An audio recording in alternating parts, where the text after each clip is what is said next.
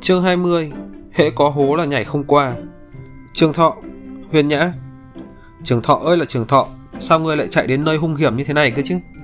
Lý Trường Thọ đứng trước hang động, Nhìn hai thân ảnh từ trên mây đáp xuống. Trên khuôn mặt không nhịn được lộ ra nụ cười.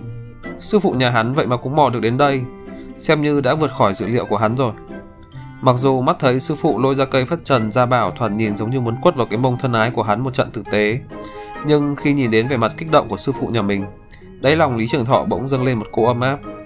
Thế nên ở trước mặt trưởng bối nội môn, Lý Trường Thọ quyết giữ thể diện cho sư phụ nhà hắn bằng cách đứng yên, không né tránh, mặc cho sư phụ nhà mình vung phất trần quất đến hai lần cho hả giận. Dù sao cũng có đả thương được hắn đâu mà lo. Tiểu Cửu và Tề Nguyên lão đạo cùng nhau từ trên đám mây đáp xuống. Vốn dĩ Tiểu Cửu muốn chạy đến nhìn xem Lý Trường Thọ có bị làm sao không. Nhưng nghĩ đến Tề Nguyên đạo trưởng cũng có mặt ở đây, tốt xấu gì cũng là sư đồ nhà người ta, nên người ngoài như mình thì không tiện xen vào, đành bấm bụng xông về phía hữu cầm huyền nhã. Nhìn thấy sư phụ nhà mình hung hăng giơ phất trần quất tới, Lý Trường Thọ bày ra vẻ mặt nhăn nhó như trái mướp đắng. Đau khổ nhắm mắt chịu trận, nhưng phất trần chỉ nhẹ nhàng quất trên vai hắn như đang giúp hắn phụi bụi trên y phục, không mang theo tí ti lực đạo gì. Theo sau là tiếng lam mắng cảm giảm của Tề Nguyên đạo hữu. Nói xem, tại sao ngươi lại chạy đến Bắc Châu hung hiểm này hả? Nếu như không phải Linh Nga để tỉnh vi sư, nếu như tìm đến đây cũng không thấy ngươi, vi sư thật cũng không biết phải đi đâu để tìm hài cốt của ngươi mang về đó biết không. Sư phụ bất giận, là do đệ tử tự ý hành động mà không bẩm báo trước, mong sư phụ lượng thứ. Lý Trường Thọ quy củ cúi đầu trả lời, nhưng dư quang nơi khóe mắt lại không chút quy củ liếc nhìn sang bên cạnh. Tiểu Cửu ôm lấy Hữu Cầm Huyền Nhã xoay nhẹ một vòng, rồi cười rộ lên giống như một đứa trẻ. Khuôn mặt Hữu Cầm Huyền Nhã ửng đỏ vì ngượng. Nàng luôn miệng gọi sư thúc nhưng không thể nào thoát khỏi ma trà của Tiểu Cửu. Làn váy tung bay, suối tóc phiêu tán trong gió. Vòng xoay người này cũng trông khá đẹp mắt ạ. Quan trọng chính là bất luận xét về độ khủng hay sự quyến rũ chết người đập chập chờn ẩn hiện phía sau lớp áo khi hai cơ thể va chạm vào nhau. Mặc dù hữu cẩm huyền nhã cũng rất ưu tú, nhưng rõ ràng phải cam bái hạ phong trước tiểu cửu sư thúc. Khách quan mà nói thì hữu cẩm huyền nhã vượt trội hơn về dung mạo và phong thái hoàn mỹ của con nhà quyền quý. Đường cong lại còn không chê vào đâu được. Nếu so với hữu cẩm huyền nhã thì vị sư thúc này của nàng có một chút không đủ phân lượng khuôn mặt cũng hơi tròn. Phong thái của hai người có thể nói là khác nhau cả một trời một vực. Lý Trường Thọ thoáng nhìn qua rồi lập tức thu hồi ánh mắt, thành thành thật thật lắng nghe sư phụ nhà hắn đang thao thao bất tuyệt giáo huấn. Tình huống vừa rồi chỉ đơn giản là do thói quen dựa vào gu thẩm mỹ của mình để tâm tia đánh giá mỹ nhân có từ kiếp trước, khi hắn vẫn còn là phần tử tinh anh trong xã hội. Mà mấy cái nhận định như thế này bây giờ cũng không mang lại ý nghĩa thực tiễn gì cho lắm. Ngược lại, Lúc này ánh mắt của Lý Trường Thọ càng chăm chú dò xét nhất cử nhất động của vị đạo nhân cục bịch nào đó. Tiểu ô sách theo lão đạo vừa bị đánh đến bất tỉnh nhân sự từ trên mây đáp xuống trước mặt đám người bọn hắn. Thấy Lý Trường Thọ và Hữu Cầm huyền nhã tứ chi vẫn còn lành lặn, không bị sứt mẻ thương tật. Gương mặt của vị đạo nhân cục bịch cũng không có một chút biểu hiện gì khác lạ. Lão nhẹ nhàng xoa cổ tay, làm cho vị đạo sĩ đang bị sách trong tay lão ta toàn thân co giật mấy lần. Khí tức tản ra bay tán loạn trong không trung trong nháy mắt. Nếu như Lý Trường Thọ không nhìn nhầm thì nguyên thần của vị đạo sĩ kia vừa mới bị trực tiếp đập nát. Tiểu ô coi như một màn vừa rồi chưa từng xảy ra.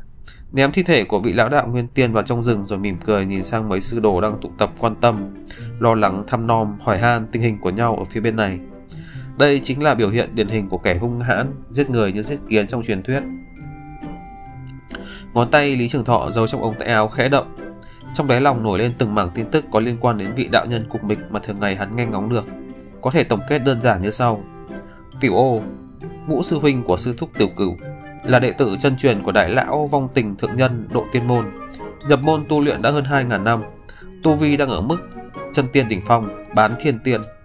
Tính tình người này như một lão ngoan đồng, thích mở miệng trêu gạo người khác nhưng trên thực tế là người đa mưu túc trí, lại rất gan dạ. Tuyệt đối trung thành với môn phái, thường xuyên được tông môn cắt cử ra ngoài xử lý công việc, có mối quan hệ giao hữu rất rộng với cả nội môn lẫn ngoại môn. Sở trường, trưng cất rượu, luyện đan dược, nhược điểm tạm thời chưa điều tra ra. Lý Trường Thọ rất nhanh đã đưa ra đối sách quan trọng. Nhân vật như thế này, bản thân hắn không cần dốc lòng đi theo vuốt đôi ngựa để kết giao, chỉ cần thành thật làm tròn bổn phận của đệ tử là đủ để qua cửa. Ở bên này, ma trả của tử cửu cuối cùng cũng chịu bung tha cho hữu cầm huyền nhã, Nàng ngửa đầu nhìn trời xanh trong lòng đầy khảm khái. Lão nương cuối cùng cũng bảo vệ được hơn phân nửa số tiền thưởng, chứ đâu ít ỏi gì cho cam. Hữu Cẩm Huyền Nhã lại nghe tiếng tình Nguyên đạo trưởng vẫn còn đang tiếp tục giáo huấn Lý Trường Thọ. Người nói coi, tu vi vỏn vẹn chỉ là cảnh giới hóa thần đã vác xác chạy đến nơi này. Người không biết làm như vậy chính là cản trở người khác thực hiện nhiệm vụ hay sao? Tề Nguyên sư thúc, Hữu Cẩm Huyền Nhã nghiêm mặt lên tiếng. Trường Thọ sư huynh không hề cản trở ai hết, trái lại đệ tử còn được huynh ấy ra tay tương trợ không ít lần. Đúng vậy, sư phụ, đệ tử quả thật không làm tảng đá cản trở người khác mà còn giúp được không ít việc. Lý Trường Thọ bình tĩnh đánh gãy câu chuyện của Hữu Cẩm Huyền Nhã. Trên khuôn mặt của hắn còn lộ ra một chút đắc ý, mỉm cười khoe khoang. Sư phụ không biết đâu, thực ra đệ tử chính là muốn đến nơi này để rèn luyện. Sư phụ nhìn xem, tu vi của đệ tử đã đột phá đến cảnh giới phản hư rồi. Dứt lời, Lý Trường Thọ lập tức lộ ra khí tức của bản thân chính là phản hư cấp 1. Khí tức trên người hắn vẫn có một chút bất ổn, hoàn toàn phù hợp với bộ dáng chảy ra trong vẩy của một người vừa mới đột phá cảnh giới. Nghe Hòn nói như vậy, Hữu Cầm Huyền Nhã cảm thấy bản thân có thêm vài phần mơ màng khó hiểu. Sư huynh bị làm sao vậy?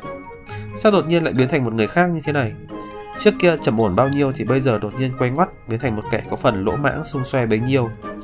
Lý Trường Thọ khẽ chớp mắt nhìn Hữu Cầm Huyền Nhã, làm cơ thể nàng hơi run lên. Cũng lập tức nhớ tới lời căn dặn của Lý Trường Thọ lúc trước. Nàng nhẹ mấp máy cái miệng nhỏ nhưng lại không biết mình nên nói gì cho đúng. Trường Thọ, ngươi đột phá rồi. Tề Nguyên đạo trưởng như bị kích động, cẩm thợ cảm nhận khí tức của Lý Trường Thọ, trên mặt lộ ra ý cười, hai mắt dường như còn lóe ra tinh quang sáng rực. Tề Nguyên đạo trưởng rất nhanh nhìn thu hồi ý cười trên khuôn mặt, nghiêm mặt tiếp tục khiển trách. Tu luyện cả trăm năm mới lĩnh hội cảnh giới phản hư, có gì đáng để tự hào lắm hay sao mà còn vênh vào đắc ý như vậy? Ngươi nhìn Huyền Nhã mà xem, nàng là sư muội của ngươi mà bây giờ trình độ đã đến phản hư cấp 4 rồi cơ kìa. Lý Trường Thọ có một chút bất đắc dĩ mỉm cười, bày ra vẻ mặt giống như vì bị sư phụ nhà mình giáo huấn mà sinh ra cảm giác buồn bực. Trên thực tế chỉ có trời biết, đất biết và bản thân hắn biết, hắn đang nhịn cười muốn đau hết cả bụng. Tu luyện 100 năm, đột phá được đến cảnh giới phản hư cũng đã rất tốt rồi, xem như có tư chất thượng đẳng. Tiểu ô đứng ở bên cạnh cười nói, Tề Nguyên sư đệ không biết, nhị sư huynh nhà ta mất đến 200 năm mới cảm ngộ đến cảnh giới phản hư, sau đó hậu tích bạc phát, chỉ dùng đến thêm 20 năm đã độ kiếp thành tiên. Chuyện tu hành đều do duyên phận quyết định, đệ cũng đừng nên giáo huấn đệ tử nhà mình quá nghiêm khắc.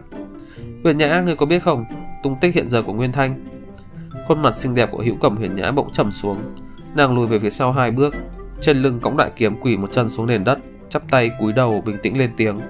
Nguyên Thanh đã chết, hơn nữa còn chết trong tay đệ tử, xin sư bá trách phạt. Tiểu ô nhớn mày, cất tiếng hỏi, chính tay ngươi tự tay giết hắn. Vâng, bổn kiếm xuyên tim phá tan nguyên thần của hắn. Liễu Cẩm Huyền Nhã cúi đầu trả lời, Việc này đều do một tay đệ tử làm, không liên quan gì đến trường thọ sư huynh. Sư huynh chỉ dùng độn thuật dẫn đệ tử chạy trốn để bảo toàn tính mạng. Đệ tử cam tâm tình nguyện nhẫn lạnh toàn bộ trách phạt của tông môn. Tiểu Âu câu mày trầm ngâm. Tiểu Cửu nhảy lên hai bước đứng bên cạnh Lý Trường Thọ. Nàng vốn dĩ định dùng cùi trỏ huých nhẹ vào người Lý Trường Thọ, nhưng mới thực hiện động tác huých trỏ chưa được một nửa phải đã phải dừng lại. Cùi trỏ của nàng còn chưa chạm được đến cánh tay của Lý Trường Thọ đã nhanh chóng bị thu về. Này, rốt cuộc ở đây xảy ra chuyện quái gì vậy? Tiểu Cửu nhỏ giọng hỏi. Lý Trường Thọ chỉ lắc đầu, bảo trì sự im lặng mà không mở miệng lên tiếng trả lời.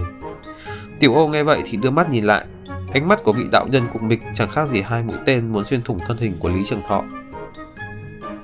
Tiểu ô trầm giọng hỏi, Trường Thọ sư điệt, ngươi không có lời gì để biện hộ giúp huyền nhã sao? Đệ tử không biết tình hình cụ thể nên không dám phán đoán bừa bãi. Lý Trường Thọ đáp lời. Ánh mắt thản nhiên đối mặt với Tiểu ô. Xem ra ngươi cũng có một chút ổn trọng. Tiểu ô thở dài, Kỳ thật ta đã dò xét hồn phách của gã Nguyên Tiên lúc nãy, cũng biết đại khái sự việc, sự việc lần này. Nguyên Thanh đã nảy ra ý đồ xấu từ trước, lại đưa cuộc chiến tranh quyền đoạt vị vào thế tục của độ tiên môn. Đây chính là trọng tội không thể dung thứ. Huyền Nhã sư điệt nhưng lại ra tay sát hại đồng môn, phạm vào đại tội, bất luận là vì lý do gì cũng khó mà thoát tội. Tiểu Cửu ngược lại rất là tức giận, mắng xa xa. Những quy củ chó má rách nát này không sửa lại được hay sao? Nguyên Thanh hắn là người ra tay trước cơ mà. Huyền Nhã chỉ phản kích mà thôi. Hữu cầu huyền nhã mím môi không dám lên tiếng nhiều lời. Lý Trường Thọ thấy thế liền giả bộ ho khan vài tiếng. Tiểu ô sư bá, nếu không có việc gì nữa thì chúng ta rời khỏi đây. Sau đó triệu tập mấy vị sư thúc, sư bá khác để cho hữu cầm sư muội giải thích rõ đầu đuôi ngọn nguồn của sự việc này một lượt. Chỉ cần hữu cầm sư muội thành thật khai rõ, các vị trưởng lão nội môn có thể thông cảm mà giảm nhẹ hình phạt. Nửa câu sau Lý Trường Thọ nói chính là để cho Hữu Cầm Huyền Nhã nghe thấy. Hữu Cầm Huyền Nhã đưa mắt về nhìn về phía hắn, trong đáy mắt mang theo sự bất đắc dĩ lẫn chua xót. Lý Trường Thọ thầm ăn than thầm trong bụng, nhưng trên mặt vẫn nở nụ cười mang ngụ ý an ủi động viên. rồi nhẹ nhàng gật đầu với nàng, coi như cho nàng sự cổ vũ về mặt tinh thần. Tiểu ô lại lên tiếng nói, chúng ta làm theo lời của trường thọ sư địa đi. Việc cần làm hiện giờ là nhanh chóng tụ hợp cùng với những người khác trước đã. Nói xong tiểu ô không nhịn được, đưa tay lên gãi đầu. Trong lòng suy tính phải làm như thế nào để hữu cầm huyền nhã thoát được sự trách phạt của tông môn. Nhưng khi nghĩ đến việc sư phụ Nguyên Thanh cũng đang có mặt ở đây, không thể tránh khỏi tình cảnh khó xử. Vị đạo nhân cùng mịch tạo ra một đám mây trắng để cho từng người trong nhóm bước lên, lại dặn hữu cầm huyền nhã theo sát bên mình, tạm thời trông chừng lẫn ý tứ dò xét. Lý Trường Thọ đi theo bên cạnh sư phụ nhà mình. Cả bọn cùng nhau đạp lên mây trắng rồi xếp ngồi bằng ngồi xuống trên đám mây. Lúc này, Tề Nguyên đạo lão như đổi sang diện mạo mới, tinh thần thần chấn hẳn lên. Lúc đến thì như chết trà chết mẹ, lúc về thì gió xuân phơi phới, đắc ý hả hê. Cuối cùng cũng có ngày lão làm được sư phụ của một đồ tệ có cấp bậc tu vi cảnh giới phản hư rồi. Đám mây trắng kia còn chưa kịp bay lên, Tiểu ô đột nhiên nhớ ra điều gì đó. Lão quay người nhìn về phía Lý Trường Thọ, cười nói, Trường Thọ sư điện, có đệ tử. Tiểu ô tỏ vẻ không có việc gì quan trọng, vu vơ hỏi, số tơ nhện của trọng đồng tam đầu nhện ở đây không thu gom về hay sao? Đó chính là bảo vật hiếm có khó tìm. Lý Trường Thọ vô cùng tự nhiên cười một tiếng rồi mới trả lời, để cho sư bá phải lo lắng rồi. Số tơ này đã đem ra sử dụng thì rất khó để thu hồi. Đệ tử có mấy con trọng đầu tam đầu nhện ở Tiểu Quỳnh Phong. Nếu sư bá có hứng thú với mấy món đồ chơi này, khi trở về đệ tử sẽ đích thân mang đến hiếu kính sư bá một phen. Tiểu ô nhíu mày nhìn Lý Trường Thọ. Món đồ này sư bá sẽ không từ chối. Tiểu gia hỏa ngươi xem ra rất có tiền đồ. Về sau nên thân cận với bản sư bá nhiều hơn một chút biết không? Đệ tử tuân mệnh. Lý Trường Thọ nở nụ cười ôn hòa khiêm tốn, đáp lời mà không nói gì thêm nữa.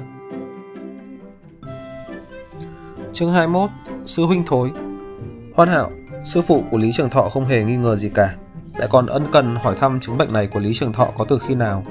Ngay cả cổ tay Lý Trường Thọ cũng nắm chặt, kiểm tra kỹ càng một hồi. Cũng may Tề Nguyên Đạo trưởng chỉ là cảnh giới quy đạo cấp 9 Khoảng cách thành tiên còn có một bước ngắn nữa. Vậy nên vào lúc lão dò xét liền dễ dàng bị Lý Trường Thọ qua mặt Cũng coi như giúp Lý Trường Thọ hóa giải nguy cơ nhỏ này. Lục thức không ổn định, tâm khí đần độn. Tề Nguyên nghiêm nghị nhắc nhở Trường Thọ, sau khi trở về ngươi hãy an tâm bế quan một thời gian, không thể đi lung tung ra ngoài. Vi sư cũng sẽ dặn dò Linh Nga không để cho nàng ồn ào phiền nhiễu ngươi. Tâm cảnh của ngươi xuất hiện một chút vấn đề nhưng cũng may là không nghiêm trọng, tĩnh thu một thời gian là ổn. Lý Trường Thọ trịnh trọng gật đầu, vâng sư phụ.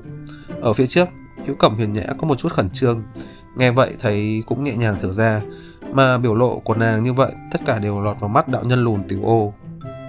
Có chút ý tứ. Đám lông nhầy vừa dày vừa ngắn của tiểu ô nhấp nhô, vẻ mặt nhất thời đăm chiêu suy nghĩ.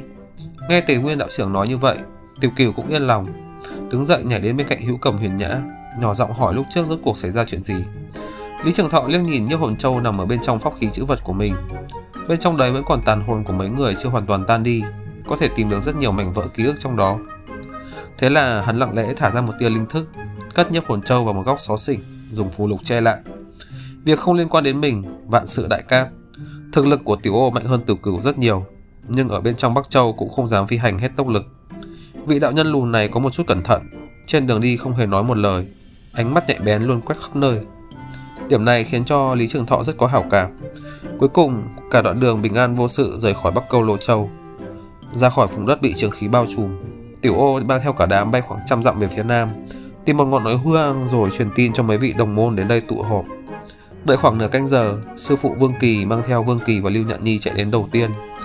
Đợi thêm hai canh giờ nữa thì Khương Kinh San, sư phụ của Hữu Cầm Huyền Nhã, Lâm Thích, sư phụ của Nguyên Thành, cùng với sư phụ của Lưu Nhạn Nhi mới đến nơi đây.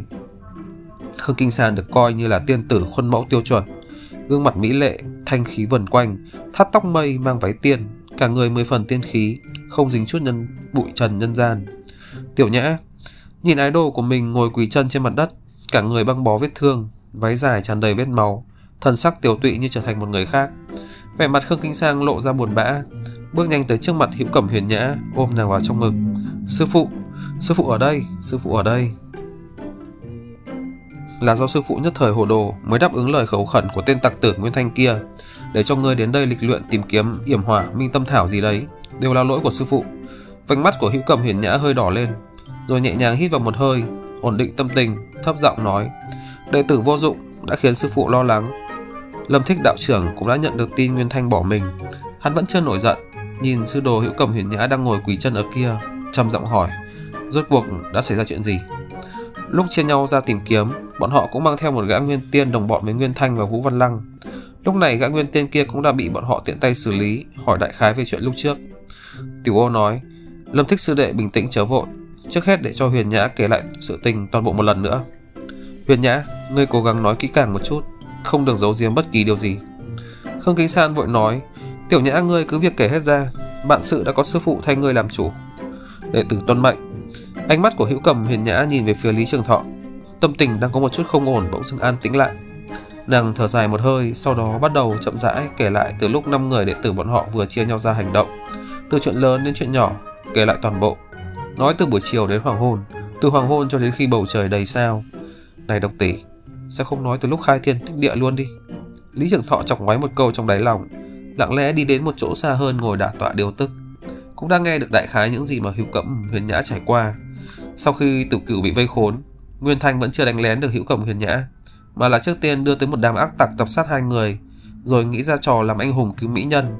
Kết quả là mỹ nhân Hữu Cẩm Huyền Nhã lại mạnh hơn anh hùng Nguyên Thanh không ít, khiến tình cảnh của Nguyên Thanh trở nên cực kỳ xấu hổ. Sau đó Nguyên Thanh lại sửa lại sách lược, để cho đồng bọn không ngừng tạo áp lực lên hai người, tạo ra khung cảnh không lối thoát dành cho cả hai. Sau đó thừa cơ biểu đạt tâm ý với Hữu Cẩm Huyền Nhã. Nhưng mà Hữu Cẩm Huyền Nhã khi đối mặt với tuyệt cảnh vẫn như xưa, cực kỳ dứt khoát cự tuyệt lời tỏ tình của Nguyên Thanh, cùng chết cùng chôn, cùng sang thế giới bên kia. Mấy trêu mềm dẻo liên tiếp thất sách. Cuối cùng Nguyên Thanh thẹn quá hóa giận, gã lần mặt muốn dùng độc tình khống chế Hữu Cẩm Huyền Nhã. Nhưng Hữu Cẩm Huyền Nhã lại tìm được cơ hội dùng bảo phù Nazi trốn đi. Vừa vặn gặp được Lý Trường Thọ, được Lý Trường Thọ cứu lần thứ nhất. Sau khi thương thể khôi phục, Hữu Cẩm Huyền Nhã định theo đường vòng trở lại loạn chiến Bảo Lâm, nhưng đi được mấy ngày thì phát hiện ra mình không cẩn thận bị lạc đường. Lại không may bị đám người Nguyên Thanh phát hiện tung tích, đành phải đại chiến một trận. Lần này lại là Lý Trường Thọ là kịp thời đi ngang qua.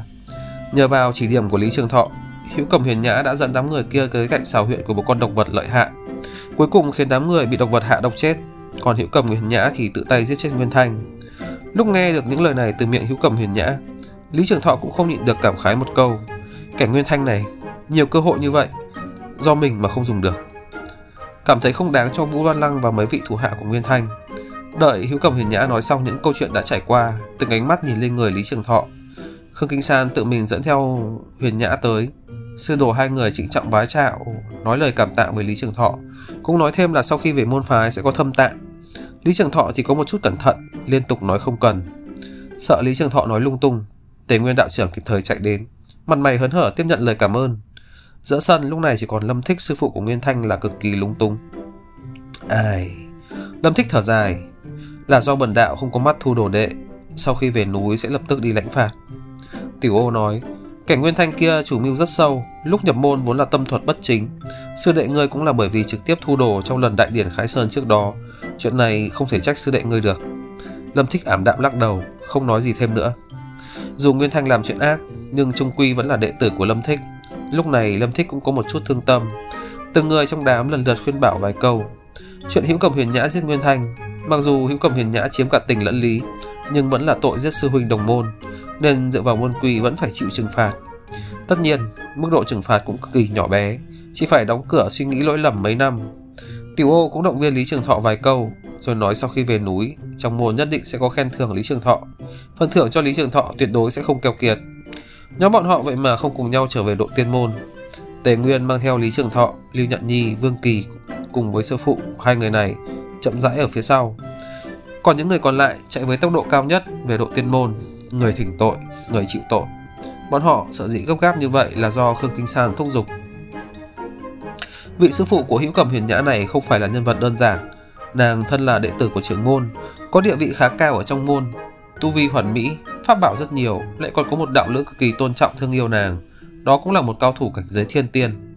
Chuyện ở Bắc Châu dù đã hạ màn, nhưng Khương Kinh San làm sao có thể để cho đệ tử của mình vô chịu, vô cớ chịu những ủy khuất như này.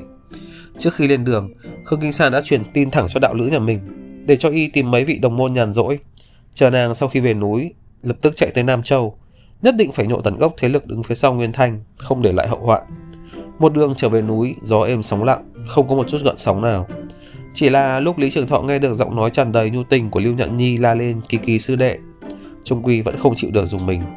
Khụ, khác biệt văn hóa, à, văn hóa khác biệt. Ban đêm, ở Tiểu Quỳnh Phong thật yên lặng. Một đám mây trắng đứng ở giữa không trung. Lý Trường Thọ hạ xuống từ trên cao. Tế Nguyên đạo trưởng thì mặt mày hớn hở, dẫm mây bay về phía ngọn núi khác. Vừa rồi sư phụ nhận được lời mời từ sư phụ của Lưu Nhận Nhi, đi qua tụ họp uống vài chén rượu, ăn vài món.